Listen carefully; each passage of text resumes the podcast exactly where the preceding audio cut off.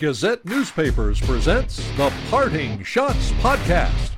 Now, here's your host, Daily Gazette Associate Sports Editor, Ken Schott. Thank you, Scott Geezy, and welcome to the Parting Schotts Podcast. Available wherever you get your podcast. Subscribe today. Thanks for joining me from the Parting Schotts Podcast studio in Schenectady, New York. We have another great show for you. The inaugural New York State Hockey Hall of Fame induction ceremony took place Sunday night at the Hilton Garden Inn in Troy, New York. It was a great time, and plenty of stories were swapped during the event. I had the opportunity to attend the event, and I spoke to three NHL greats Bob Nystrom and Butch Goring, who won four straight Stanley Cups with the New York Islanders in the 1980s, and Hockey Hall of Famer Pat LaFontaine, who played for all three New York State National Hockey League teams. Let's start with Bob Nystrom.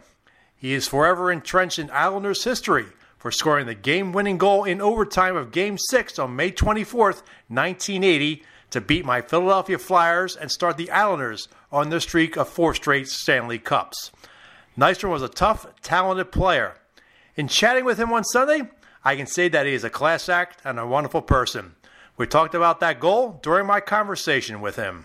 Well, Bob Nystrom, I appreciate you doing this, but first of all, I want to tell you, May 24th, 1980, you broke my heart in Game 6 of the uh, Cup final there.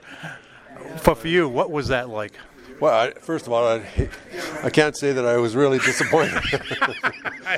no, you know what? It, it's changed my life. Uh, it, has been just absolutely incredible. Uh, I was just so glad to score the goal for the fans and for my teammates. And you know what? Uh, I don't know how many years it's been now, but people still come over and tell me where they were when I scored. There's a lot of misconception about that goal. I mean, there was a controversial goal in that game in the first yeah, period, the offside goal, Leon yeah, Stickle missed. Yeah. But some people are always saying that it was your goal. And I always say no, that your goal was clean. That no problem. Pete Peeters never getting over the to cover that side was was the pay. But yeah, it, but was a, it was a perfect pass by John Tonelli. I mean, he he did the right thing. I mean, Pete Peeters. He, he, came out. He had to come out because Johnny was on his offside, right? But JT, not rather than shooting, he, he passed it to me and passed it hard. So all I had to really do was deflect it. Mm-hmm. But uh, it, it, was a play that we practiced a thousand times in practice, and you know, needless to say, our defensemen knew what we were doing. True. but it worked perfectly in that game. How much of a relief was that for you guys? Because you guys were always on the cusp, but falling short 78 against the Maple Leafs in quarterfinals and overtime, losing to the Rangers in 79. And I, I always see that image of Denis Potvin on the ice, mm-hmm. exhausted, watching the celebration. So, how much pressure was on you guys in 79 80 to, because, to get there? And if, because if not, you guys may have broken up. Well, I thought that they were going to do that when we lost to the Rangers, but you know, instead they went out and got Butch Goring, who was just a tremendous addition to the team, Kenny Morrow, and then Gordy Lane. So, um, you know, hey, listen, we, we were ahead by two goals going into the third period, and uh, when we walked back in after the third period, it was tied. But we always felt that we were going to win in overtime. I always remember that whole series. Your, your power play was just so awesome. You guys won game one in overtime in the Spectrum on a yeah. uh, power play. Uh, Jimmy Watson got called, I believe, for holding. You guys end up winning that game in the overtime. And, just, and back then, I mean, obviously, referees a lot more vigilant with calling penalties as maybe yeah. they are now. Yeah. But I mean, how important was that power play to you know, help you guys win that series? Oh, there's no question about it. I mean, in my mind, and you know, I'll be talking about it a little bit tonight. You know, with Clark and Mike Bossy passing away, um, they took the other team out of their game sometimes because they couldn't afford to take a penalty because these guys would score, and so I would have to say that they negated the opportunity to intimidate. I'll ask you right now about you mentioned Clark Gillies and Mike Bossy. Let's start with Clark first of all tough as nails on the ice. I mean, I, he had some memorable fights with Terry O'Reilly. I think early in his career with Dave Schultz. Yeah. Uh, but off the ice, I mean, I, I, see him in interviews, and just as sweet as could be. A wonderful Jim. I mean, I, am I'm, I'm sad he's not here tonight. I mean, I would have loved to meet him. What was he like as a teammate and a friend?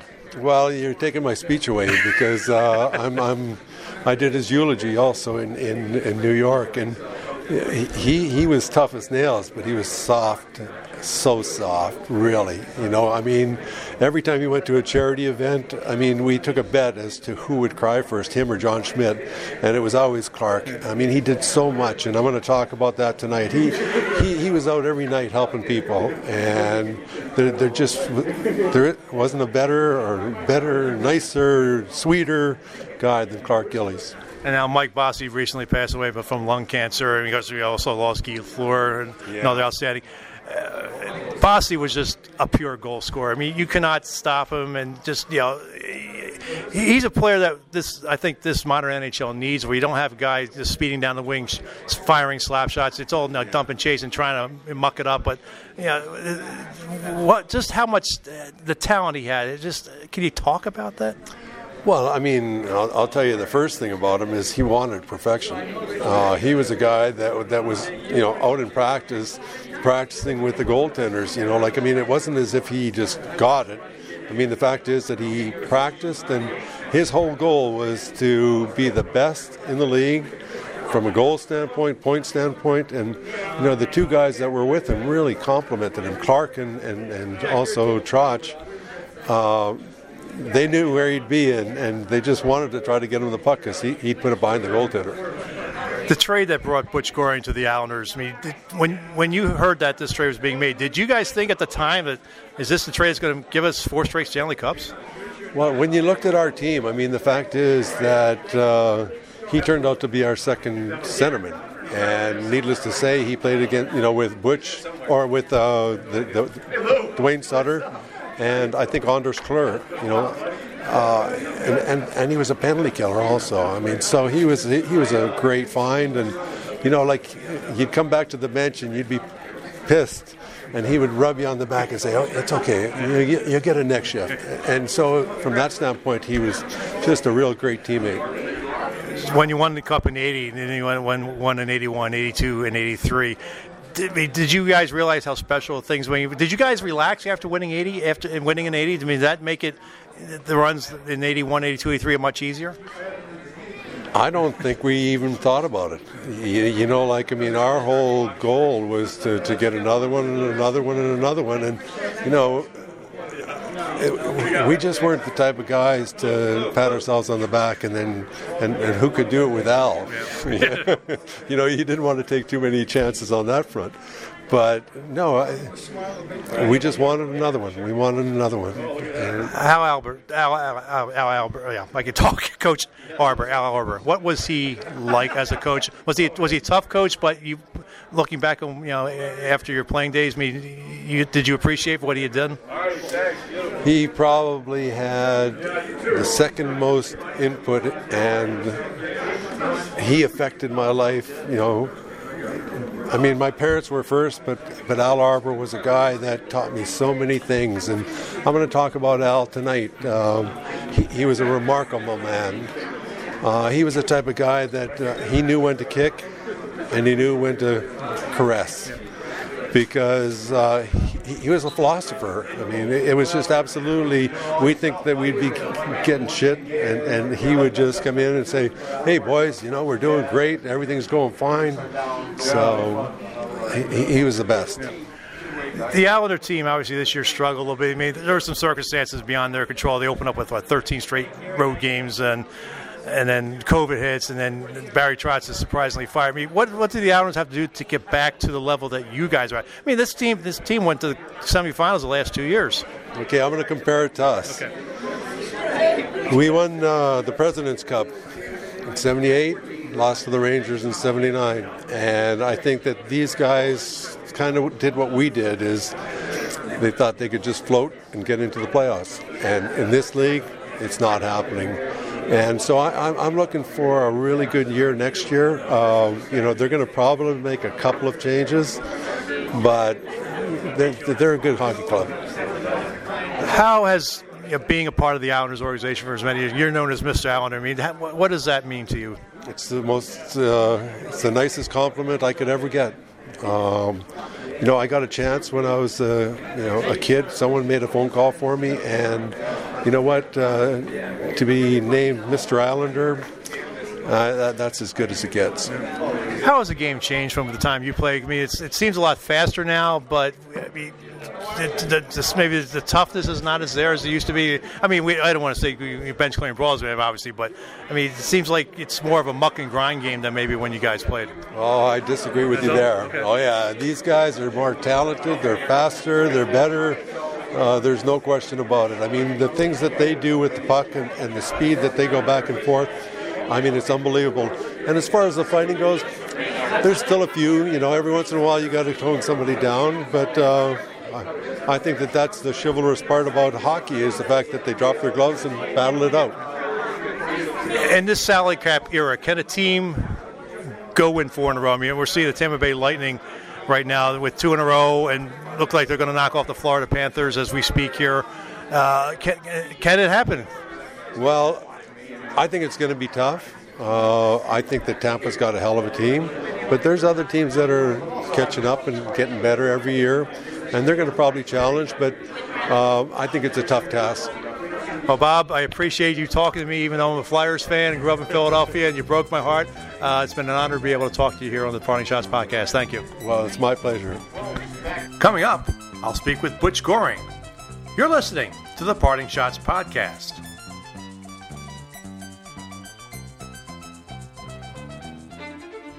It's been a trying year for parents.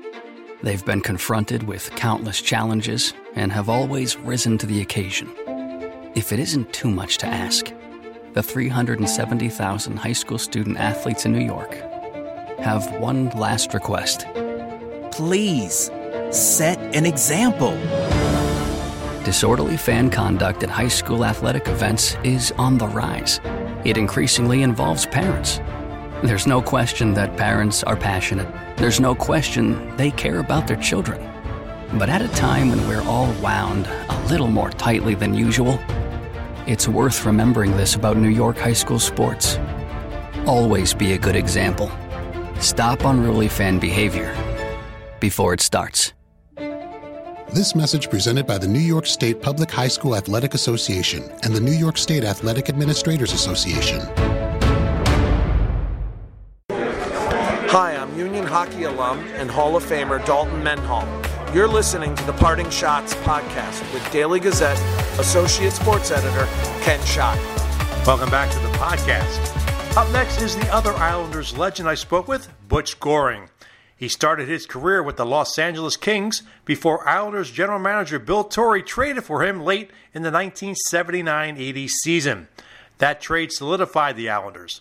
Goring won the Conn Smythe Trophy as the most valuable player of the Stanley Cup playoffs in 1981. Capital Region hockey fans will remember Goring as coach of the American Hockey League's Capital District Islanders when they played at RPI's Houston Fieldhouse from 1990 to 93. We talked about that, along with the Cup years and what went wrong with the Islanders this season. 11. Yeah. Well, Butch, uh, welcome back to the area. It's been it's been a while since you've been here, hasn't it? It, it really has, and uh, I, have to say, when uh, I lived in Clifton Park, so uh, my my daughters grew up here and went to school, and uh, my oldest at Shenendehowa, and, and uh, so we, we, we, we had a good time, and I, I, enjoyed Troy. We didn't draw very well. I mean, the, the, college team got all the all the attendance, but that's okay. But um, we had fun, and, and, I know the players that were here. We you know we tried hard, we enjoyed ourselves, and I think the last year we are here, we actually did pretty well. Yeah, I mean, guys made the playoffs. I think the last two years, guys made the playoffs. What was it like? Because I mean, obviously, you came here. They brought an IHL team to Albany. You had the Glens Falls, the Adirondack Red Wings. I mean, was it tough trying to, to have three teams in the area like that? Well, I don't know. I mean, obviously, we went to an area we thought would, would be okay because they liked hockey. At least we thought they did. Obviously, they do. They love college hockey. But, um, you know, I think from my perspective is, is that uh, the New York Island organization wanted to make sure they could develop their players. And, and that was the biggest thing. So playing the American Hockey League, um, I don't know what the financial arrangement was, but I think for, you know, for me and all the players, we just tried to do the best we could. And whatever support we got, uh, that, that was great. But most importantly is, you know, allow these guys to have an opportunity to play in the National Hockey League. You're getting inducted into the New York State, the inaugural New York State Hall of Fame uh, here. What does that mean to you? Well, it's it's a tremendous honor, and, and you know it's not something you think about when you're when when you're a player or, or a person. It's uh, you know that lived in New York for, for a long period of time. Uh, so it's uh, it comes as a, as a real surprise for for me, and and to think that I'm going to be one of the uh, one of the first people to, to, to, get inducted, that, that makes it just a little bit more special. So, um, as I told Renee, I'm, I, I, mean I'm thrilled to death. I mean uh, I drove up three hours to, to, be part of the ceremonies, and it's just uh, you know these are things I think when, when after they happen you start to realize just how, how you know how, how nice an event it is, and, and just what a tremendous honor it is. Well, the impact that you had when Bill Torrey made that trade uh, in 1980 to get you the album from the Los Angeles Kings. I'm, i grew up in Philadelphia, so I'm a Flyers fan. Yeah, we I don't think we thought much of the trade at the time. We're thinking, what, what's Butch Goring got? How much of an impact? But four Stanley Cups later and a fifth appearance. I mean, uh, you, you, what, what were your thoughts when you got traded? Well, as, as I've said on many occasions, I didn't like the trade because I didn't want to leave LA. I was very, very happy uh, in, in LA, but you know, uh, in hindsight, once I uh, sort of settled down a little bit, is uh, I knew it was going to be a good trade for for me. Uh, first and foremost, the New York Islanders played a similar style to the way I like to play. Al Arbour was a former Toronto Maple Leaf, so that meant checking first, offense second. Right up my uh, my alley. Um, they had a really good hockey team. They were number one in the league the year before, albeit they got beat out in the uh, quarterfinals, I believe it was. So um, I think for the first time in my life, uh, I said, you know what, I, I might be part of a team that wins the Stanley Cup because in LA it didn't look like it. And uh, now, um, now, now there's an opportunity. Yeah, that team obviously winning. I mean, winning that first one seemed to really get them going because I mean, they, that team was under pressure because you know, as you said, they you know, they lost 78 to the Maple Leafs, 79 to the Rangers, and you know, the, the 80 was probably the year if they don't make it, you know, there's going to be massive changes. And to, to, be able to do what you guys did, it, uh, you look back now and just how how amazed are you by that? Well, not, not, not so much amazed. I mean, obviously, um, I wasn't part of you know the, the 78 team or the 79 team, and I and I did realize that they uh, were under a lot of pressure because everybody felt they should have won be, before, and and you know the hardest thing is to get over that hump, boy, and and uh, and you mentioned it. I mean, once once the team won the 80 Cup the game was over for the rest of the league. They, they really had no chance, and I and I and I don't mean that in a negative fashion to say the rest of the league was terrible. We just we just had so much confidence that um, we never betted an eyelash. We understood exactly what we needed to do to win a hockey game. We certainly had the talent, and uh, Cup two, three, and four really was relatively easy. Um, the finals against Edmonton and the Cup Four um, put a little stress on us, uh, even though we still won four straight. But um, I mean, when you look at the team winning sweeping the semis, sweeping the finals two years in a row. I mean, I think that just tells you how strong that team was. Yeah. Let's talk modern day Irons a little bit here. I mean, the, they, the had a tough go this year. I mean, yeah, they had to open up on the road with a lot of games because the new, new arena wasn't ready yet, and COVID was an issue again. And I think a lot of the hockey world was shocked that uh, Barry Trotz was fired. What, what, what happened this year? Well, I, I don't know what happened with Barry Trotz other than Lou Lamoriello decided to make a move. But, uh, you know, with the team, uh, uh, you're 100% right. I mean, it, it was a, a, tough start, uh, 13 games on the road. You know, you like to kind of jump out of the gate, and having 13 on the road, uh, the best you could hope for is 500 hockey. They didn't quite get to there. Um, so that, that, that made it a little bit more difficult. And then COVID really, really killed this hockey team. They they went two and eight in November, and unfortunately for the Islanders, they were one of the first victims of COVID, and the league really didn't know what to do. Whether you know is four players out, is five, is six, is seven. No, nobody knew what to do, and we had eight or nine out at different times, and and uh, so the Islanders took a beating there, and that really, for me, uh, ended their season. It was going to be a it was going to be a deep hole to, to try and drag their way out of it, and and for the most part, they, they could never find themselves after that. They just, I don't know whether they didn't believe or, or, it was just such a difficult task. And remember, there was two or three stretches where they played two games and took 10 days off, two games. So it was just, you know, it wasn't their year, I guess is the best way to say it. Yeah. Uh, what, what should fans know about Lane Lambert, the new coach? Well, uh, you know, he, he's he's a great guy first and foremost. Uh, he knows the game. I mean, he has been an assistant coach or associate coach with Barry Trotz, so um, he's well prepared. He's watched someone who's survived in the National Hockey League as long as anybody in the history of the game, and has won a Stanley Cup. So he's uh, he's got plenty of experience, plenty to learn from from Barry, and, and he's coached himself. So um, he, he, he's ready. You know, and he who knows the team better than Lane Lambert to come in and, and not have to turn everything upside down. So he understands the flaws on that team, understands the personality. So I think he's really a good choice. It's been a tough year off the ice for the Hours, obviously losing Clark Gillies, Jean Potvin, and uh, Mike Bossy. I mean, just talk about their impact, especially uh, Gillies and uh, uh Bossy. Well, you know what? All, all three guys from uh, you know uh, it, has been really a difficult year. I mean, the the team on the ice had a tough time, and then it just complicated the fact of losing three of our teammates. And uh, uh, you know, Johnny Potvin. Uh, most people don't know what a good guy he was, how funny a guy he was, and and he played his part in the early cups, and and and we miss him dearly. And uh, I played with him in Springfield, won a Calder Cup together. We played in LA together, so there's a lot of history between John and and myself, and.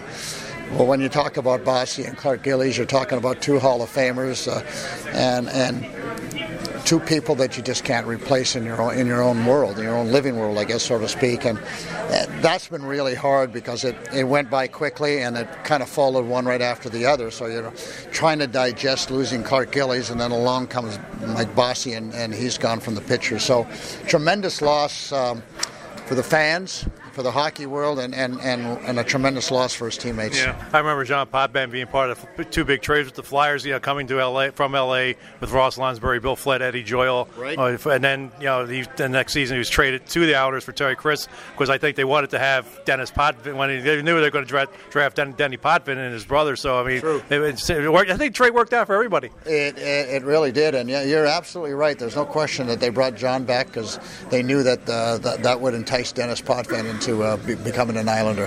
How much you enjoying uh, the TV side here? Uh, very much so. You know, there, there, I, have been fortunate. I've been in hockey my whole life, right, pretty much, and, as, and especially as a pro for the last really 50, 50 years or so.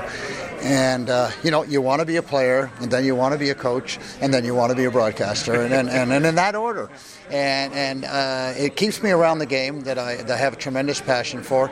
And uh, generally speaking, you can get around the players and chat with them. So it, feels good to be around young people, doesn't it? Yes, it does. I mean, and Brendan Burke, you got a great play-by-play announcer there with him there.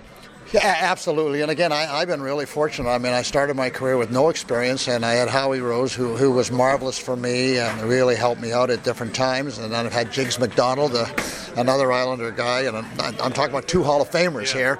So that's a pretty good start for me to get some tutorage uh, as to what the, what it's all about. And then Brendan Burke might, might, might be the best play-by-play guy in the National Hockey League right now. So I've, I've been really fortunate to have had three really good people to work with, and, and so uh, I'm enjoying myself. Yeah, I was just thinking now, going back to Capitals as guys, you, you know, some players, some of your players ended up in management. Kevin, Kevin Cheveldayoff, GM of the uh, Winnipeg Jets. Tra- Travis Green was a coach uh, in uh, Utica, and then later with Vancouver. So you get, you got to be proud of that. I, am really happy. Uh, actually, Brendan Burke and I talk about the tree of the Butch Goring coaching parade, and, and uh, there's quite a number. I mean, Derek Laxdal was in Dallas, and he, he was another player, and, uh, and Derek King too. Derek King is another guy, and, and uh, actually Tommy Fitzgerald they coached a little bit. Yeah. So it's uh, there's a there's been a big influence, uh, you know, with Islanders and with other people I've coached. So I, am I'm pretty happy with that. It, ma- it, makes me think that I did a lot of things the, the right way, and and obviously the players took to it and, and said, okay what he was telling us uh, has some value. Final question for you, Butch. How has the game changed from the time you played to what we see now? well, you know, my biggest thing is people say they're better than we were, and that, that to me, that's just not true. The, the, the game is different. Um, you know, the, the rules have changed the game to allow it to be a different game. I mean, they're, they're fast out there. There are there there, there, are very, very few people who can't skate extremely well playing in the game today because that's what it demands, and everybody gets prepared for that. Um, it, it's it's a different game, and I think everybody that played in my era, the 60s, 70s, or even the 80s, you know, we all like that era. We, we all like that style of game. We're not as fond as this style of game, but it doesn't mean that it's any different and doesn't mean that it's any better or any worse. It's it, still hockey. It seemed like uh, if I watch old tapes I mean, uh, and videos of uh, the 70s games, you guys were out there for like two minutes of shifts at that, at that time. Well, like I said, it was, was a different a different pace game and a different style of game. I mean, there was a lot of hooking away from the from the uh, from the play from the puck, so it was hard to get through speed. Now the guys can go through the go through the neutral zone 100 miles an hour. Nobody steps in front of them. Nobody puts a hook on them. So it's it's a different style of game. So you know you're you're uh, exerting more energy now in today's game because of that. Where before you you know someone was holding you, well you weren't doing anything then, and, and so you had more energy and you and you stayed longer. And like I said, it, it was just a different style of game. And uh, you know whether you like it, uh, there are a lot of people didn't like 70s hockey, and there are a lot of people that don't like 2020 hockey. Well, Butch, congratulations on your induct- induction, and uh, thanks for catching up with me. Thank you. I appreciate it very much. Coming up, I'll talk with Hockey Hall of Famer Pat LaFontaine here on the Parting Schotts podcast.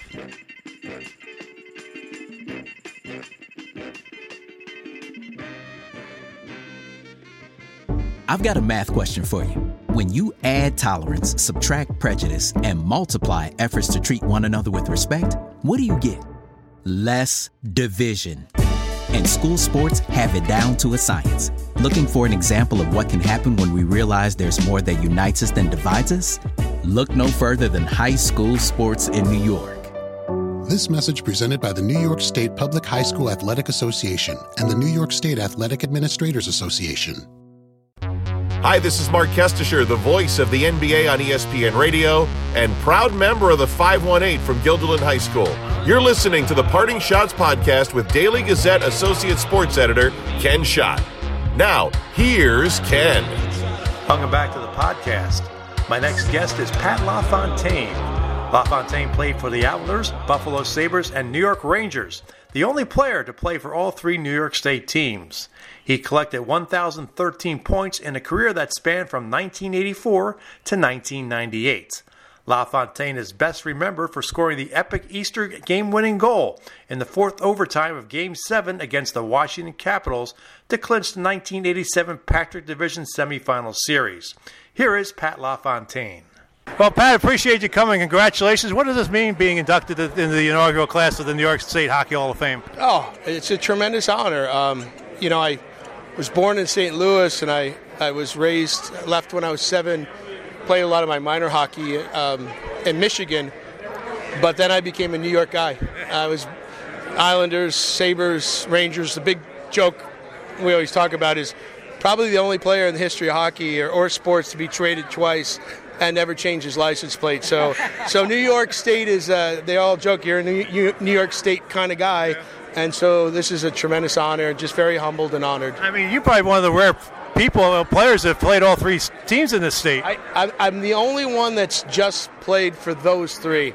There, I think there are three or four other guys that have played for those three, but other teams. So I, I had the good fortune of just playing for those three. You broke in with the Islanders late in the uh, 84, 83, 84 season, coming off the Olympics. First of all, let me talk about the 84 Olympics. I mean, uh, what was was there an enormous amount of pressure trying to do what the 80 team did? Well, yeah. I mean, listen, you're following a miracle, right? Um, but we had two, Bob Harrington, Phil Verchota were two guys that were on our team in 84 that played in 80, and they were great. Lou Vairo as our coach. Uh, we had a hell of a team. We, we got, you know, we were 500, we were 2 2 and 2. We lost the first one to Canada, which was tough. But um, I still think we had a great team. Uh, we, we didn't fare as well in Sarajevo, uh, but the experience is uh, you can't put a price tag on. I, I am so lucky and grateful that I had a chance to play and wear you know red, white, and blue, and, and listen to our national anthem in another country. And then you've joined the Islanders right after that, a team that had won four straight Stanley Cups. What was that like, get, joining a team like that? It was every kid's dream. I mean, 1980, uh, two things happened. I, I watched the, the Olympic team win the gold medal, and I watched Bobby Nystrom score to put the Islanders on the map and win the Stanley Cup. And in my wildest dreams, did you think I could, within a week, play on both of them and then line up and have Bobby as my winger and Tonelli as my other winger? so it was every every kid's dream, and um, I was very lucky and very fortunate. And as, as I said, I met my wife in Huntington, um, New York's home. Uh, our kids are born and raised in either they're born two, one of them in Huntington, New York, the other two in Buffalo. Uh, and then you know played my last year as a Ranger and I, just feel very grateful and, and just, you know, it's a privilege to play in the National Hockey League. It's a privilege to play this game. I'm fortunate because the game has taught me so much and given me so much. We just came upon the 35th anniversary of the uh, Easter Night Epic. Uh, what do you remember about that night? And uh, it was a long night, and you, know, you obviously scored the goal in the fourth overtime. And uh, how exhausted were you after you scored it? Well, somehow we found energy. I think the first five, seven minutes of each period, we came out like gangbusters. Then the last 13 or 15 minutes, we were just hanging on. And um, Mikko Makela and I, we were taking, we asked if we could have oxygen, believe it or not, that we were able to get some.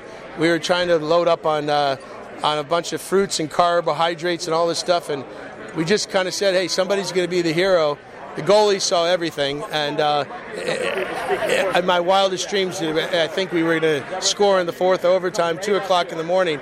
Uh, but I remember most about that team was that we were down three games to one, yeah. and we found a way to come back and force a game seven. Trotz scored with five minutes to go, and then we played a whole other game. Uh, but but you know what? Um, it was it was part of Islander history. You, you find a way to win in overtime, and uh, Bobby knows that well. Clarky knows that well. Butchie knows that well, and um, it, it's one of my fondest memories. Hey, well, you mentioned Clark and mentioned uh, you know, obviously he's passed away. Mike Bossy passed away. Jean Potvin. I mean, how tough has this been for the Islanders organization? It's been a tremendously tough. Uh, Thanks, John. Five or six months. I know Pam's here. In fact, I'm looking at her now, and Hi, Bobby's going to be here, and um, you know Mike Bossy, and we lost Jean Fan. It's been a, it's been hard. It's been hard. They were teammates and great guys, and too, way too young, um, and they're going to be missed greatly. So I, I, it's wonderful that Clarky's being honored, um, Butchie's being honored, obviously, and and um, and Bobby and I those guys were all heart and soul type of players. So it's nice that you guys are recognizing them. How much fun was it playing in Buffalo? It's awesome. I I love. Had some of my best career years. I played with Mogilny and Andreychuk, and God bless Dale Hawerchuk, another great player. Donald Audette, Doug Bodger, Grant Fuhr, Dominik Hasek. So I've been lucky. The New York State teams I played on, I played on with great players. Um, I loved my time in Buffalo, and uh, as I did the Islanders and my, my one year as a Ranger. What did Rick Jeanneret mean to you? There's nobody better. Rick Jeanneret was uh, 51 years. I, I, was up there for his uh, ceremony and uh, going into the rafters. I, I jokingly said he was always in the rafters. His voice was always from up top in the press box, and he was always talking to us down on the ice. Um, but he had a rare. He said, I jokingly wished him good luck. He says, Well, now I'm in rarefied air. And I said, Rick, you've always been rarefied air with a rarefied voice and a special human being. So um, they don't, yeah, there's only one Rick Jeanneret. He is the voice of the Buffalo Sabres. How many people greet you and say, la, la, la, la, la, la, Fontaine? I got to tell you, I still go places and uh, I'll be walking, I'll hear the la, la, la, and it's still, uh, it follows me. So I, I, I joke with Rick, but he said uh, it was a spur of the moment thing he took Danny Gare and he pushed everybody back on the first goal and he just let it go. And uh, it's followed me ever since. Now, obviously, the 1980 team, Olympic teams, always remember for the Miracle on Ice, but the 96 World Cup team uh, that you were part of, what is that? Oh. What uh, winning that? How much did that really help U.S. hockey? Well, listen, the 80 team opened up the gates for all of us young guys because I was 15 years old. It was the night of my 15th birthday. And um, that opened up the gates to dream bigger.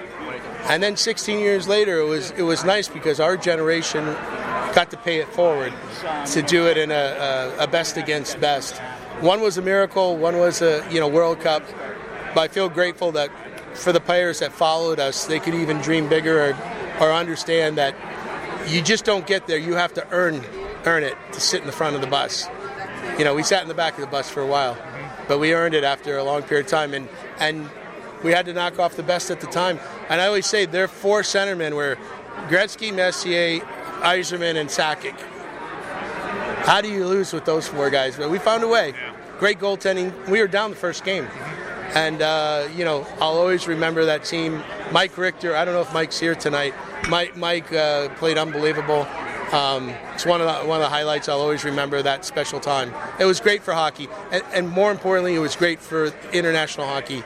It's great that you know, the U.S. could rise to that level and inspire another generation. Well, Pat, appreciate a few minutes. Again, congratulations. Thank you very much. Thank you. And that wraps up another edition of the Parting Schotts podcast. I'd like to thank Bob Nystrom, Butch Goring, and Pat LaFontaine for being a part of the show. If you have questions or comments about the podcast, email them to me at Schott, that's S-C-H-O-T-T, at dailygazette.com. Follow me on Twitter at Slapschott. The views expressed on the Parting Schotts podcast are not necessarily those of Gazette newspapers. The Parting Schotts podcast is a production of Gazette newspapers. I'm Daily Gazette Associate Sports Editor Ken Schott. Thanks for listening, and I'll catch you next time. From the Parting Schotts podcast studio in Schenectady, New York, good day, good hockey.